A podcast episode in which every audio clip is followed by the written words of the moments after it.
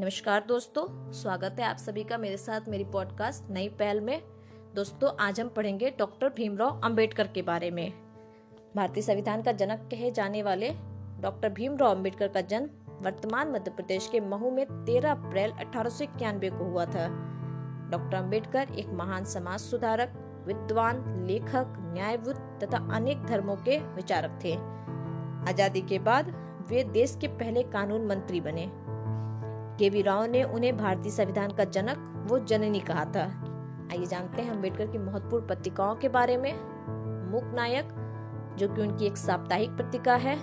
इसके अलावा बहिष्कृत भारत, समता, जनता, उनकी कुछ अन्य महत्वपूर्ण पत्रिकाएँ हैं।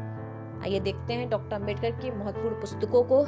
When Congress and Gandhi have done to the untouchable उनकी एक अन्य पुस्तक का नाम है book who were the doctor Ambedkar की ऑटोबायोग्राफी का नाम है वेटिंग फॉर अ वीज़ा आइए अब देखते हैं डॉक्टर अंबेडकर के राजनीतिक सफ़र को।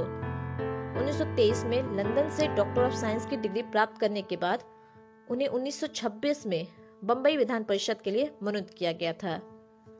बम्बई के सीट से उन्हें हार का सामना करना पड़ा, जबकि बंगाल के चुनाव की सीट से उन्हें जीत प्राप्त हुई थी। बचपन से ही निचली जाति का होने की वजह से उन्हें छुआछूत भेदभाव का सामना करना पड़ा था। राजनीति में आने के बाद उन्होंने छुआछूत के खिलाफ व्यापक आंदोलन चलाया। 1927 में उन्होंने महार सत्याग्रह का नेतृत्व किया था। 8 अगस्त 1930 को शोषित वर्ग सम्मेलन का आयोजन किया। उन्होंने एक सभा का भी गठन किया था, जिसका नाम था बहिष्कृत हितकारिणी सभा। डॉक्टर अंबेडकर ने तीनों गोल में सम्मेलनों में भाग लिया था।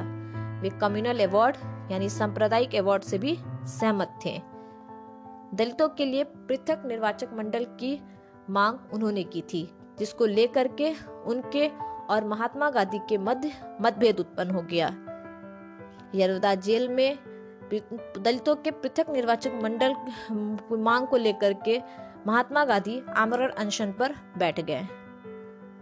1932 में मदन मोहन मालवीय के मदद से डॉक्टर अंबेडकर और महात्मा गांधी के मध्य पूना समझौता पर हस्ताक्षर हुआ। पूना समझौता के अंतर्गत दलितों को आरक्षण सुनिश्चित किया गया था।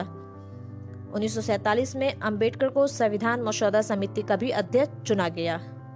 1956 में अंबेडकर ने हिंदू धर्म को त्याग करके बौद्ध धर्म को अपना लिया था। परंतु 6 दिसंबर 1956 को डॉक्टर अंबेडकर दुनिया को अलविदा कह गए। 6 दिसंबर को महापरिनिर्वाण दिवस के रूप में मनाया जाता है।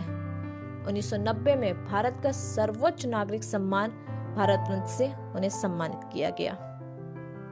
तो दोस्तों, इसी के साथ आज की पॉडकास्ट समाप्त होती है। मिलते हैं दूसरे पॉडकास्ट में। नमस्कार।